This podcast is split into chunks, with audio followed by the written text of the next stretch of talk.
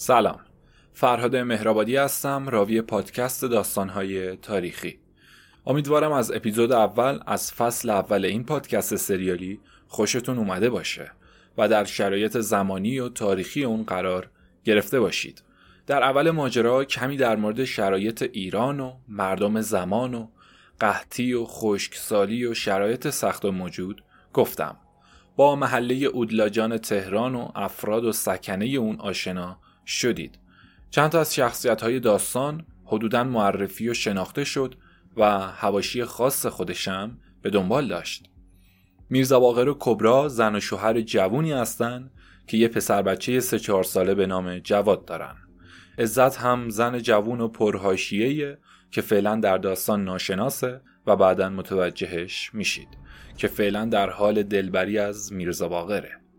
حاجی تقی هم شوهر سمبالای عزت خانومه که کارش خرید بلور از خارج از کشور و فروشش در ایرانه، ولی هنوز بهش نرسیدیم. از شرایط سخت مردمم گفتم و دیدید که چه شرایط وخیم و وضعیت پیچیده‌ای در کشور رقم خورده. قحطی و خشکسالی و گرونی و گرسنگی و فقر و اعتراض و شلوغی و اینا همه در جریانه.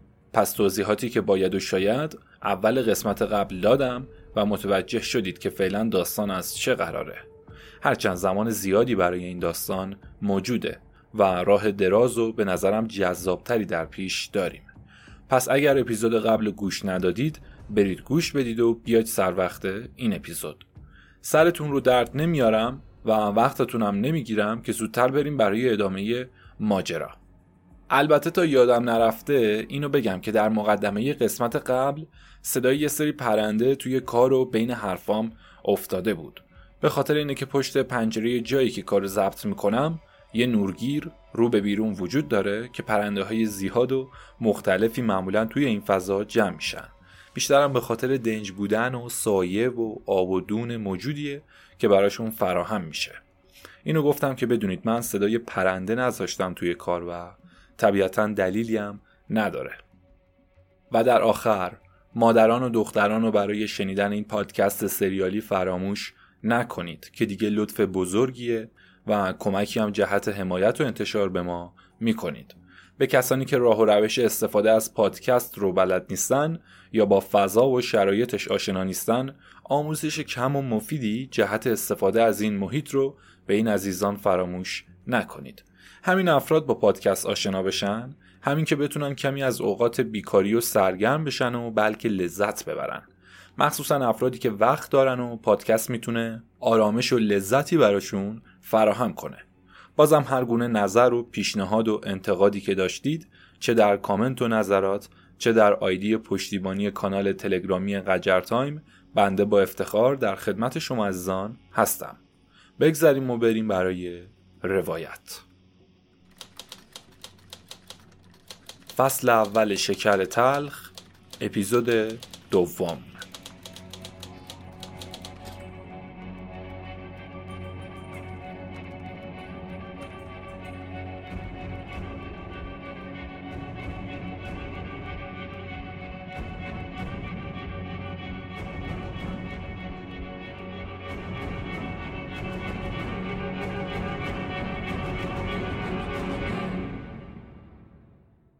در انتهای این خیابون دالان بهشتی که گفتم دروازه‌ای که از 3 دهانه بزرگ و کوچیک تشکیل شده. در این مکان نقاره‌خونه‌ای وجود داره که در روزهای عید و جشن و شادی در اون نقاره می‌نوازن.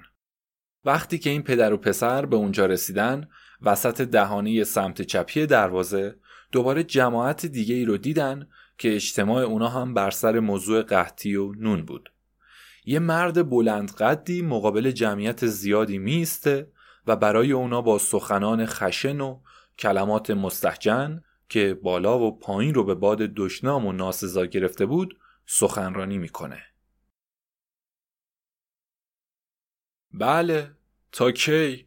تا چقدر؟ همینه که گفتم.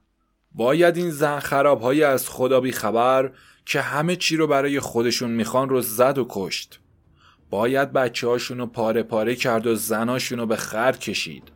بله، ما که باید بمیریم. پس چرا این بیرحما رو نکشته بمیریم؟ چرا خونه هاشون رو روی سرشون خراب نکرده بمیریم؟ چرا لباسای زرق و برقدار و اون شال و عمامه هاشون رو کفنشون نکرده بمیریم؟ آخه کدوم خدا و قرآن گفته که یه مش بتونن خون 15 میلیون رو توی شیشه کنن، صاحب همه چی باشن و زورشون به همه برسه و باقی دیگه اسیر و عبیر اونا باشن؟ مگه ما چیمون از اونا کمتره؟ مگه اون پدر سوخته‌ای از خدا بیخبر و اون آیت الله‌ای توریش آتیش گرفته رو توی تالار زاییدن که ما رو توی طویله زاییده باشن؟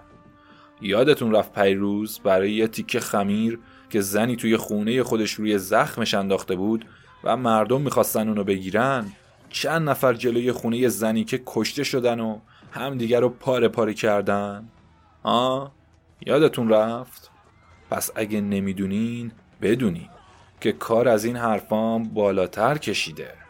دیگه کم کم مردم دارن بچه‌هاشون رو میخورن که همین دیشبش تو کوچه حسینگدا زن و شوهری بچه 2 سالشون رو جرواجر کردن و به دندون کشیدن. بله 2 روز دیگه میترسم خود ما هم از گشنگی مثل گرگ همدیگر رو پاره پاره کنیم. آخه گشنگی که این چیزا سرش نمیشه. آدم گشنه که رحم و انصاف و دین و مذهب نمیفهمه. اصلا مگه خود این بیدینا که کاروانسرا قوت و غذای مسلمونا رو انبار کردن و یه مشتشو به قیمت طلا نمیفروشن، دین و ایمون دارن که ما داشته باشیم؟ یعنی شما میگین هنوز باید بشینیم و حساب حرام و حلالشو بکنیم که نباید به مال مردم دست بزنیم؟ نه، اینطور نیست.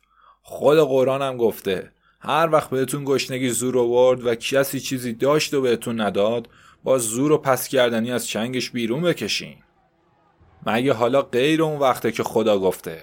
پس چرا معطلین؟ یالا همین الان راه بیافتین و به خونه‌هاشون بریزین، به انباراشون بریزین، بزنین، بکشین، بشکنین، بگیرین، شکماتون رو سیر کنین. از چی میترسین؟ مگه من میگم به پیشواز قشون سلم و تور برین که دل دل میکنین؟ میگم برین 2 تا انبار رو خراب کنین، خودتون رو نجات بدین، یه مشت بی دست و پای گشنه رو سیر کنین. گرفتنتون که گرفتن، مرگ یه بار، شیون یه بار. مگه الان روزی 1000 نفرتون نمیمیرین و مثل پشگل زیر دست و پا له نمیشین؟ اون وقت هم مثل حالا.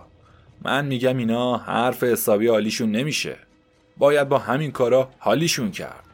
من میگم آدم اگه بخواد از گرده خرم بار بکشه، باید اون خر اونقدر شکمش سیر باشه که بتونه بار طرفو به منزل برسونه. اینا این حرفا حالیشون نمیشه و باید با ضرب توسری و چوب و چماق حالیشون کنیم.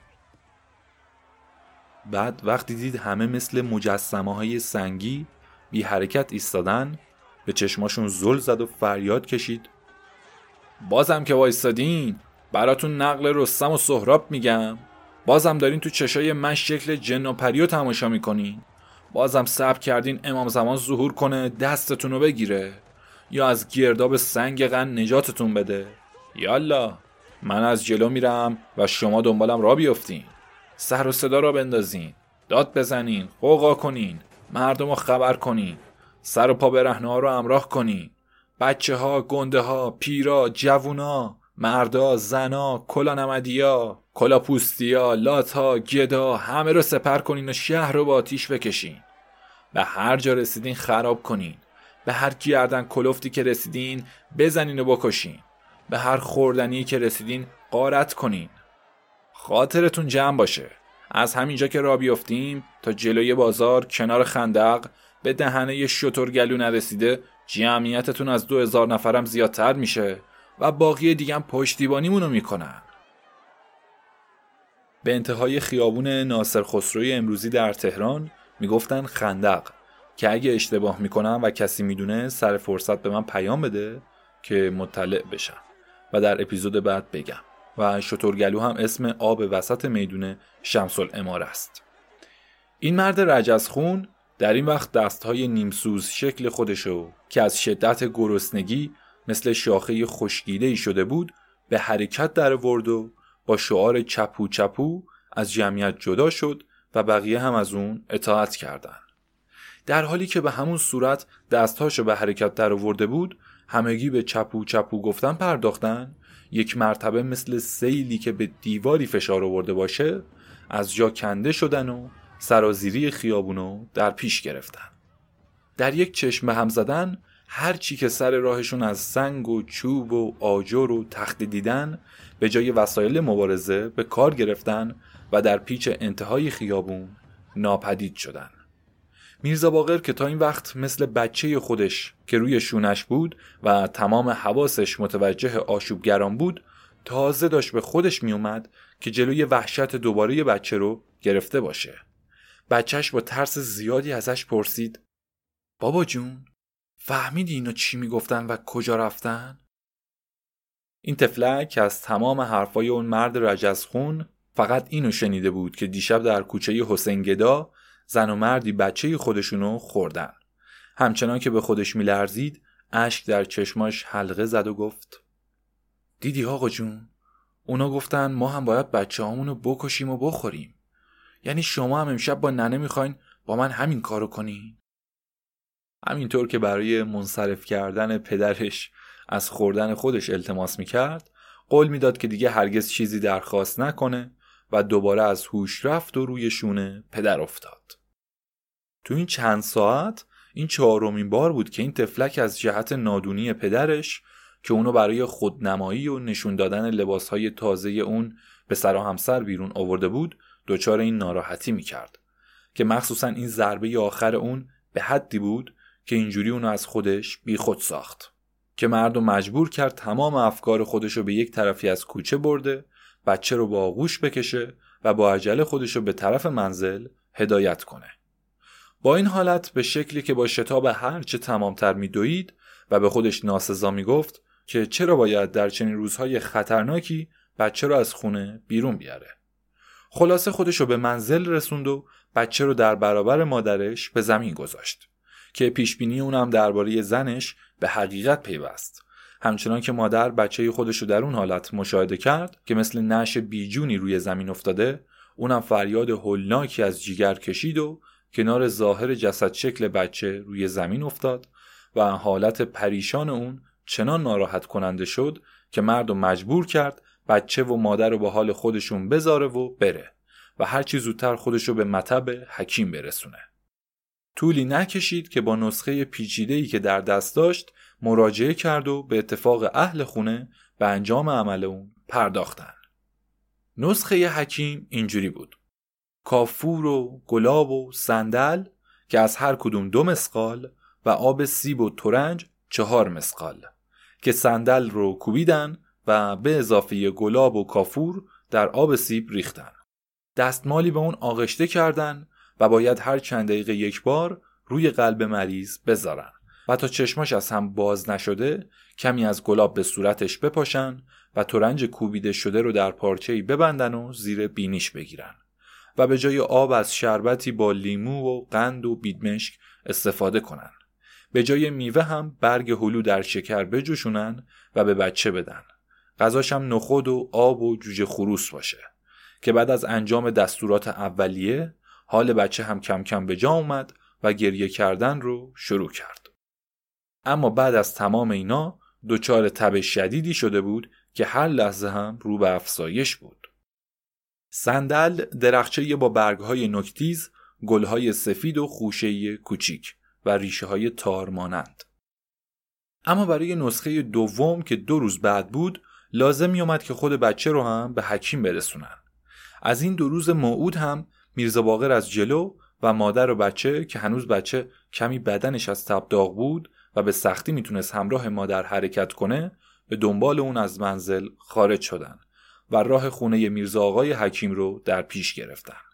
هنوز این پیچ کوچه رو کامل دور نزده بودن و به شاهراه اصلی نرسیده بودن که یه پسر بچه 10-11 ساله‌ای خودشو به میرزا باقر رسوند و راهو بر اون سد کرد و گفت: آی مشتی، اون زنی که اونجا جلوی در خونه وایستاده با شما کار داره. بعد با دستی که به طرفی دراز میکرد پشت در خونه ای رو که زن روبسته‌ای پشت اون ایستاده بود رو به میرزا باقر نشون داد. میرزا باقر نگاهش رو به زن دوخت، جوری که انگار داشتن واقعی شومی رو به اون خبر میدادن. یهو دلهوره عجیبی سر و پاشو فرا گرفت و جواب داد: عوضی گرفتی، کسی با من کاری نداره. آخه مشتی، کسی دیگه غیر شما توی کوچه نیست که عوضی بگیرم. اون با جی مخصوصا شما رو نشون داد و گفت که برم اون مردی که سرداری آبی داره رو صدا کنم. مگه شال دور کمر شما آبی نیست؟ میرزا باقر به ناچار زن خودشو با بچه یه گوشه نگه داشت و همینجوری که قرقر میکرد و تظاهر به ناشنایی با زن میکرد بلند بلند فحش میداد که از دست این گداها قرار آروم ندارم. بعدش با این پسر بچه به راه افتاد و همینطور که هنوز برای رفع سوء ظن خودش با پسرک اتمام حجت میکرد گفت: اگه منو اشتباه صدا کرده باشی بی برو برگشت گوشتو میبرم. بعد نزدیک اون زن منتظر رسیدن، اما حق با پسر بچه قاصد بود و اونو درست آورده بود. از این رو به محض رسوندن میرزا باقر به زن 100 دیناری مسی که بهش وعده داده بود از زن انعام گرفت و پا به فرار گذاشت و رفت. زن گفت: سلام. علیک سلام. همشیره به جا نمیارم، چه فرمایشی داشتین؟ به جا میاری جونم، خوبم به جا میاری. مگه نگفتین بهم سر میزنین؟ پس چرا چشم انتظارم گذاشتین؟ مگه نمیدونین چشم انتظاری از مردنم بالاتره؟ مثل اینکه یادتون رفت پیروز با یه نفر قول و قرار گذاشتین. میرزا باقر که موقعیت خودشو خطرناک دید و عیال خودشو چند قدمیش ملاحظه میکرد، برای اینکه زن رو با وضعیت و شرایط خودش آشنا کرده باشه با لکنت زبون زیادی گفت: واجی نمیدونم با کی صحبت میکنین. من شما رو به جا نمیارم و خاطر جمعم که منو جای کس دیگه‌ای گرفته باشین. زن که میخواست درک و برداشت خودشو به مرد حالی کرده باشه صداشو آروم کرد و گفت: میخوایم بدونیم با کی صحبت میکنم آقا؟ با میرزا باقر که اسم پسرشم جواده و پریروز اول کوچه باغ مروی توی خونه حاجی تقی بلور فروش با عزت قرار و مدار گذاشت که فرداش بهش سر بزنه و اون وقت از ترس زنش زیر قولش زد. حالا فهمیدین درست گفتم؟ چون در این وقت جواد و مادرش چند قدمی اون دوتا رسیدن، یهو زن گفت: حالا بیشتر از این اسباب زحمت نمیشم، اما بدون که فردا صبح باز منتظر دستم. بعد با عجله مثل یه دزدی که از صاحب مالی فرار کنه رفت کنار دیوار کوچه چسبید و راه خودشو در پیش گرفت. میرزا باقر که با مراجعه زن که متوجه شدید کیه، خودشو در چند قدمی زنش میدید که با دستپاچگی زیادی چند تا اسم شناس و ناشناس و از قبیل به نظرم زن مشدی اسماعیل یا دختردایی فضل الله، چه میدونم مادر بزرگ میرزا یدالله، اینا رو به گوش زنش خوند و اینطور وانمود کرد که در هر صورت مخاطبشو نتونسته درست بشناسه، اما کارش این بوده که احوال مادرمو میپرسیده. ولی خب رنگ رخسار نشان دهد سر درون، یا به اصطلاح که سعدی شیرین سخن میگه: گر بگویم که مرا حال پریشانی نیست، رنگ رخسار خبر میدهد از سر ضمیر. خلاصه اونم در این زمان حال طبیعی خودشو از دست داد و مدام به خودش و زن و بچه و کفش و کمربند و زمین آسمون نگاه میکرد و کلمات نامربوطی به زبونش می آورد. اون چه باید به زنش بفهمونه فهموند. با این جملات ضعیف و سست خودش زنش با عصبانیت و بی ارادگی کامل صدا توی کوچه بلند کرد و گفت: باریکالله، چشمم روشن، آقا قوره نشده مویز شده، موشه خودش تو سوراخ نمیرفت، یه زنگوله هم به دمبش میبست. آقازاده هنوز ارزه 10 شای پول پیدا کردن نداره و هنوز جیره‌خور باباشه. حالا واسم گوش و کنار خمیر فطیر آب میگیره. یهو با این حالت روبرو شد و از تغییر حالتی که با همه خودداریش که در صورت و حرکاتش ظاهر میشد رابطه خودشو با زن ناشناس آشکار کرد. به اصطلاح سوتی رو داد دیگه ها. آخرش به خونه میرزا آقای حکیم رسیدن و بچه رو نشونش دادن و برگشتن. در برگشت هم بدون اینکه دیگه کلمه‌ای با هم حرف بزنن روزو به شب رسوندن و شبم شام نخوردن و هر کدوم جداگونه به رخت خواب رفتن و هر کدومم با یک سلسله خیالات آشفته‌ای دست به گریبان شدن.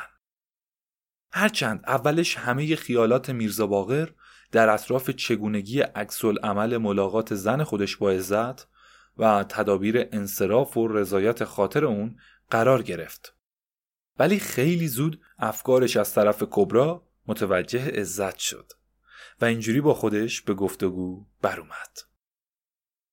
راستی ببینم، عزت که پریروز پرسید زن خودت خوشگل تره یا من؟ واقعا کدوم یکی خوشگل ترن؟ اگه از حق نگذرم مثل این که عزت تو دلبرو تر و دوست داشتنی تر بود، مخصوصا اون ناز و اشوه گرمش هیچ دخلی به صدای کلفت و زمخت زن خودم نداشت.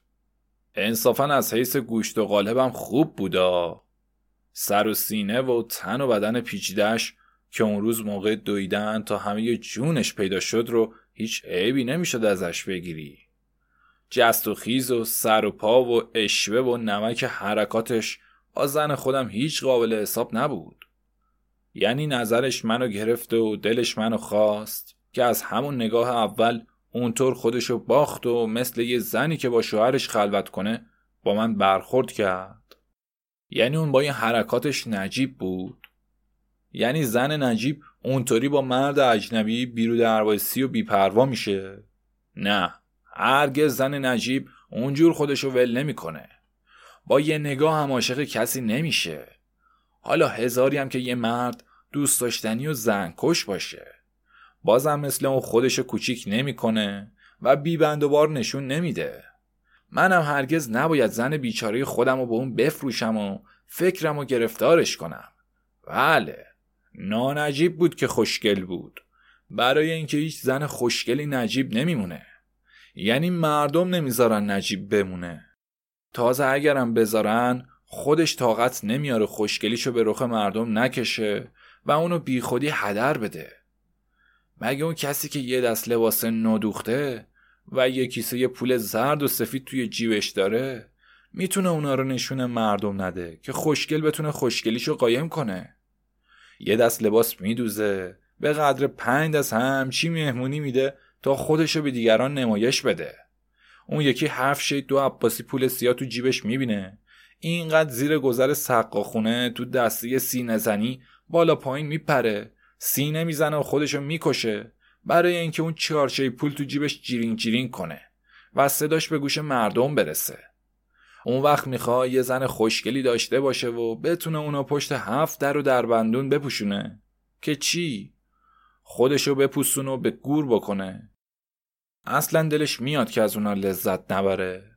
اصلا مگه همون کسی که برای لباس نوی خودش شیرینی میخره و به مردم میده همون کار واسش لذت نیست؟ داش مشتی بازی اون یکی که کیسه پول توی جیبش گذاشته و راه افتاده دور کوچه ها به رخ این و اون میکشه بهش لذت نمیبخشه؟ اون بذل و بخششو برای خودش و دلش به انجام نمیرسونه. خب وقتی اینطوره خودنمایی یه زن خوشگل و خودفروشی اونم همون حکمو میکنه دیگه. بله، این زن حتما نجیب نیست و اگرم تا حالا نجیب مونده باشه دسترسی به جایی نداشته. به قول معروف آبی نمیدیده که شناگری خودشو نشون بده. اصلا اون مرتیکه یه کودن و احمق شوهرش حاجی تقی رو بگو که همچین زنی رو نگه داشته. یکی نبود به اون پیرمرد خرف بگه آخه عمو تو چی بودی که زن این سنی گرفتی؟ اگرم خیال کاسبی داشتی و میخواستی از قبلش سنار سشه گیرت بیاد، لااقل خوب بود اسم خودتو روش نذاری که بدنام بشی و بعد به اسم زنت خونتو بشناسن، نه اینکه قباله به دستش بدی و این هم برای خودت خرج بتراشی. آخه مگه این زن جوون 17-18 ساله میتونه با یه مرد 60-70 ساله سر کنه؟ چطور آبش با اون تو یه جوب بره؟ یه مرد به این سن و سال یه بچه سال از رخت خوابش با رضایت بیرون کنه؟ مگه میشه؟ کار این مردی کم شده حکایت این تصنیف جدید. گندم گل گندم گل گندم، زمینش مال من آبش مال مردم، که خرجشو اون باید بده و کیفشو جوونا کنن. آدم نمیخواد غیبت مردمو کنه، دین و ایمون خودشو نمیخواد گرو بذاره. اما همین حالاش هم خدا میدونه این دختره روزی چند نفر رو توی خونش میکشه. اون وقت مرتی که اونور دنیا دلش خوش زن تو خونش نگه داشته. لابدن پیش خودش خیال میکنه که دخترم روزی 100 مرتبه سر نماز سجده شکر میکنه که خدا همچین شوهر نازنینی و سایه سرش قرار داده. ولی از انصاف نگذریم، دخترم حق داره که اینطور دست و پاش برای مرد جوان بلرزه. البته همچین که مرد جوان زن جوان دوست داره، زن جوان هم مرد جوان رو دوست داره دیگه. تازه اگه درستشو بخوای خود مرد پیرم زن پیر رو نمیپسنده، چه برسه به این که طرف زن باشه و جوان و خوشگلم باشه که یه مرد بدتر از نماز فحشت بخواد خودشو به اون بچسبونه. بله، اونم هوس داره، اونم آتیش شهوت و دیگه دلش به جوش میاد، اونم میل به همبستر جوان خوشاب و رنگ داره. نفس رو توی قفسه سینش تنگ میکنه و یکی رو میخواد که بتونه حسابی با آب اشتیاق جوونی و پهلوونیش شرک دلش رو صابون بزنه و زنگ جیگرش رو سنباته بکشه. کیه که قیافه خوب و هیکل برازنده و نفس گرم و صورت نرم تراشیده رو از قد خمیده و ریش دراز و لوله شپشی و دهن بیدندون توفیر نذاره؟ بله، همینه که وقتی زن این چیزا رو سرش نشه و خودش هم نتونست نگه داره، دسترسی هم بهش نداشت، یهو دیوونه میشه و سر به رسوایی برمیداره. گور میگیره و وحشی میشه و یه مرد دلخواه که گیرش اومد مثل باقلبا میخواد قورتش بده. راستی بعضی مردا که پیر میشن اینقدر خر و خرف میشن که نه تنها حساب خوب و بد از دستشون در میره، بلکه سن و سال خودشون هم فراموش میکنن و نمیتونن بفهمن که پیرمرد از هم در رفته‌ای که یه پاش این وره گوره و یه پاش اون وره گور و با هر بادی که به تنش بخوره سرش جای پاش میره و اسرائیل واسش رقص شاطری میکنه، دیگه اون جوونه که 18-20 ساله نیست و نمیتونه که از پس یه دختر تازه نفس بر بیاد که با دست بیل حلیمشو هم بزنه. اون وقت نتیجهش میشه این که با این کار خودش که اسمشو زن و شوهری گذاشته باید کلاه قرمساقی رو تا ابروهاش پایین بکشه، یه فاحشه هم به فاحشه‌های چال سیلاوی و کوچه قجرها زیاد کنه و مردای غرب شهر رو دعاگوی خودش کنه.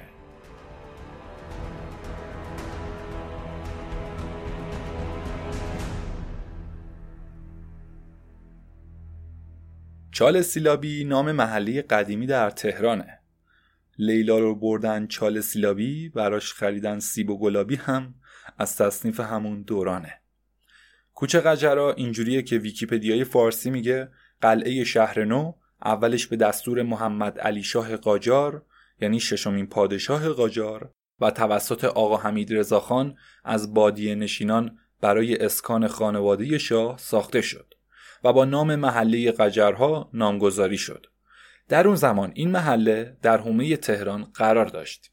این محل در اواخر حکومت احمدشاه قاجار، یعنی هفتمین و آخرین پادشاه قاجار، به جهت احداث دروازه قزوین دروازه نامیده شد.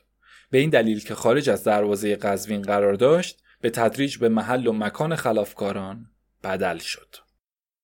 خلاصه این میرزا باقر توی این افکار بود که یهو صدای گریه و فریاد زنش کبری که توی خواب میگفت شما رو به خدا کمکم کنین، نجاتم بدین، و بعضی کلمات درهم ورهم دیگه، اونو به خودش آورد و به بالای سر زنش کشید. بعدش گفت کبری بیدار شو، چی خواب میدیدی؟ چشاتو وا کن، اینجا اتاق خودته، کسی بهت کاری نداره. زنشو که از کابوس خواب عین تیکه سنگی شده بود به بغل گرفت و از رخت خواب بیرون کشید و پهلوی خودش نشوند و کبری گفت آخش الحمدلله که خواب میدیدم و بیداری نبود. بعد چشمش به شعله چراغ پشت سرش افتاد که میرزا باقر فتیلشو بالا می آورد. نفس عمیقی که از انتهای جیگرش بالا می اومد کشید و گفت میرزا حتما تصدق بده که بد خوابی دیدم. بعد میرزا باقر ازش توضیح خواست. کبری هم به این صورت شروع به صحبت کرد. هیچ، خواب دیدم تو از پایین به دره‌ای راه می رفتی که یه مش گل و سبزه خوشمنظره داشت. اونجا شبیه یه سوراخی مثل یه سوراخ موش بود. گل قرمز قشنگی در اومده بود و تو مشغول چیدن اون گل بودی. اما همین وقت که تو سرت گرم گل چیدن بود، از اون سوراخ یه عنکبوت گنده که تنش مثل یه تیله بلوری بود بیرون اومد و تونتون شروع کرد به دور هر دو تا پاهات تار کشیدن. تا تو اومدی بفهمی و اون تارا رو پاره کنی، دستاتم گیر تار افتاد و طولی نکشید که مثل تنابی که به دزد و پاش ببندن، عنکبوت از سر تا پاتو تار کشیده و به کناری انداختت. خودشم که از اول تا اون لحظه هی گنده تر می شد و تا این وقت قد یه شتر شده بود، با لنگ و پاچه دراز و شکم گندش به طرفت خیز برداشت که تو بنای فریاد کشیدن گذاشتی. اما هر کیم که برای کمکت می اومد کاری ازش ساخته نبود و خودشم یه جای بدنش گرفتار تار عنکبوت می شد. وقتی من خودم رو رسوندم و بنای داد و فریاد گذاشتم، یه اسب سوار اومد و من و بچم و سوار اسب خودش کرد، بعد بردمون توی یه جای تنگ و تاریک و گفت تو برو فکر خودت و بچت باش که این دیگه خلاصی نداره. همین موقع بود که تو از خواب بیدارم کردی.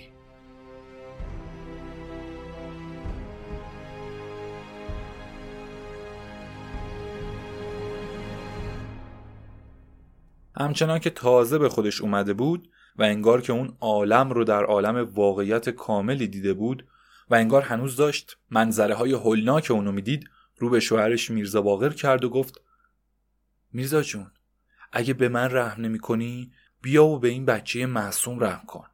از این کاری که میکنی دست بکش. حتما برای رفع این بلا یه چیزی توی دلت نیت کن و در راه خدا بده.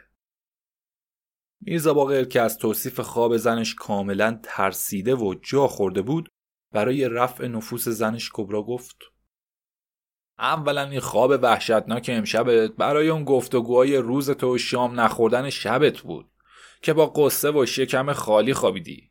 دومشم من اصلا به خواب اعتقاد ندارم و واسه چند تا ناکس آدم نباید خودشو پریشون کنه و به دلش بد بیاره. تازه اگه خوابم اصلی داشته باشه چند جور خوابه که مثل خواب شب اول ماه و 10 ماه و شب 13 و 14 و 21 و شبهای آخر ماه و چه میدونم خواب بچه و دیوونه و مریض و گرفتار و عشق صحت نداره که 1000 مرتبه خودم اینا رو از معرکه گیرا شنیدم و یه مشت دیگه هم هست که مثل خوابای شب 2 ماه و 9 ماه و چند شب دیگه که اصلا تعبیرشون برعکسه. اصلا از کجا معلوم که خواب امشب تو هم یکی از اونا نباشه؟ از همه اینا هم گذشته، همونایی هم که خوابو تعبیر میکنن میگن که هر خوابی و هر چی هم بد باشه آدم باید فال نیک به خیر بزنه تا از شرش در امون باشه. منم همین کارو میکنم و یه ایشالله میگم و خودمو خلاص میکنم. نه خیر، خواب اگه اصل و اساسی هم داشته باشه خیلی هم درسته. درست و غلط بابام درباره خواب همیشه اینه که میگه اگه خوابی دیدین که سر و تهش جفت و منظم بود بدونین که اون خواب حقیقته و قاصد خداست. باید از روی اون حواستون رو به کار حال آینده‌تون جمع کنین و ازش دستور بگیرین. اگر هم ازش دلتون خالی شد و ترسیدید در پی رفع ضررش بر بیاین. تا اینجا از من گفتم بود و حالا خودت میدونی میخوای نظری به گردم بگیر یا نگیر، چیزی تصدق بده یا نده. اما اونچه که من از این خواب میفهمم اینه که این زنیکه بی شرم و حیا که به دامش افتادی همه ما رو بیچاره میکنه و به خاک سیاه میشونه. این کار مثل نور پیش چشمم روشنه.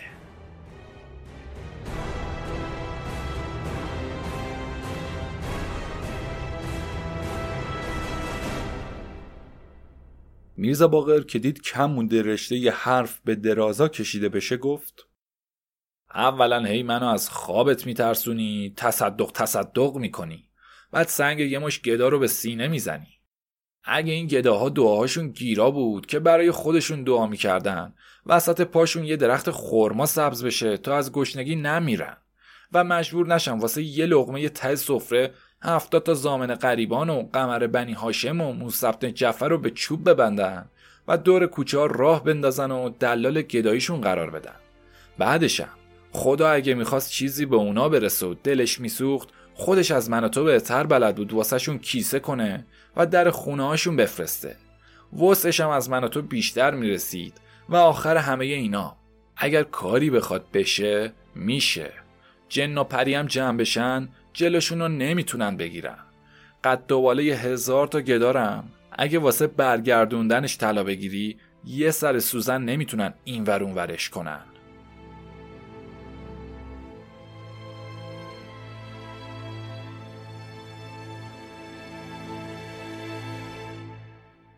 خلاصه وقتی متوجه شد که جواب زنش با اون همه دلسوزی‌هاش این چیزی نبود که به اون بده، در آغوشش گرفت و چند تا بوسه از سر و روش برداشت.